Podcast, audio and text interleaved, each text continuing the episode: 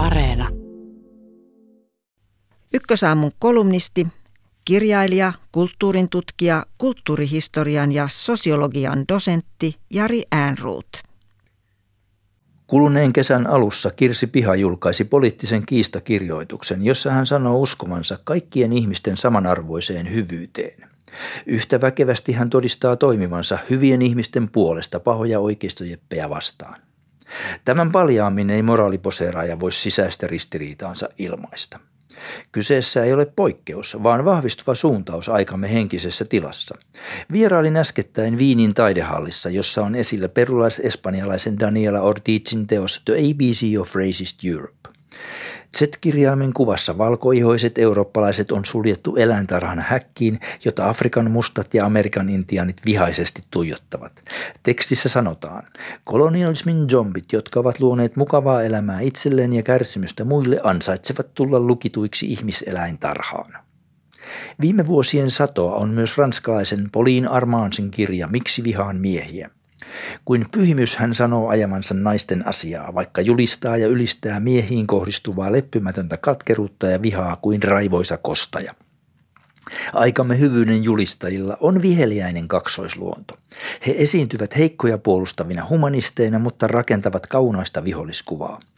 Kun nämä kaksikasvoiset hahmot alkavat määritellä yleistä moraalia, on tultu vuosituhantisen eettisen kasvun takarajalle – Kauan sitten syrjäinen juutalaispopulaatio keksi yleisen moraalilain, joka kristinuskon kautta siirtyi koko läntisen korkeakulttuurin arvoytimeksi ja asettui ihmisten sisään omaksi tunnoksi. Universaali moraali vahvistui ja sivilisaatio kukoisti, kunnes 1900-luvun sodat, kommunismi, fasismi ja kansanmurhat tuhosivat uskon jalostuvaan ihmisyyteen. Arvoytimensä tyhjentäneessä lännessä ensin eksistentialismi kiisti moraalilain ja sitten postmodernismi hylkäsi objektiivisen totuuden. Jäljelle jäivät rajaton relativismi ja estoton vallantahto. Tällä vuosituhannella liberaali länsi on kauhukseni alkanut siirtyä erityisryhmien intressejä palvelevien moraalijärjestelmien keskinäiseen valtataisteluun. Jos yleinen moraalilaki ja omatunto lakkaavat vaikuttamasta, hajoaako sivilisaatio identiteettiheimoiksi, joilla on kaikilla oma moraalinsa? Oikeusvaltio tuskin riittää takaamaan yksilöiden välistä kunnioitusta ja luottamusta, eettisistä kilvoittelusta nyt puhumattakaan. Mutta mistä ylipäätään voi syntyä kaikki ihmiset yhdistävä moraalinen järjestys? Vanhan maailman vastauksena on ollut taivaasta annettu tai itse olevaiseen kätketty moraalilaki. Jopa Albert Einstein tunnusti miettivänsä, onko universumissa moraalia. Raamatun kahdesta vapautetun tieteen päätelmä on kuitenkin tyly. Ei ole moraalisia tosiasioita, on vain moraalisia mielipiteitä, kiteytti vasaralla filosofoja Friedrich Nietzsche.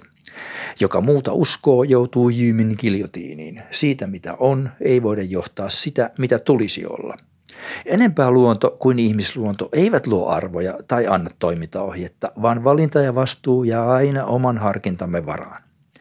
Omaksi uskokseni ja toivokseni on jäänyt looginen välttämättömyys. Jos perusarvoina ovat ihmisyys ja vapaus, siitä seuraa, että jokaisen on kunnioitettava jokaisen toisen ihmisen arvoa ja vapautta.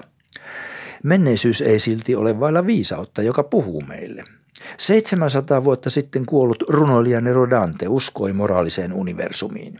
Hänen pääteoksensa kertoo ihmisen kohtalosta tuonpuoleisessa.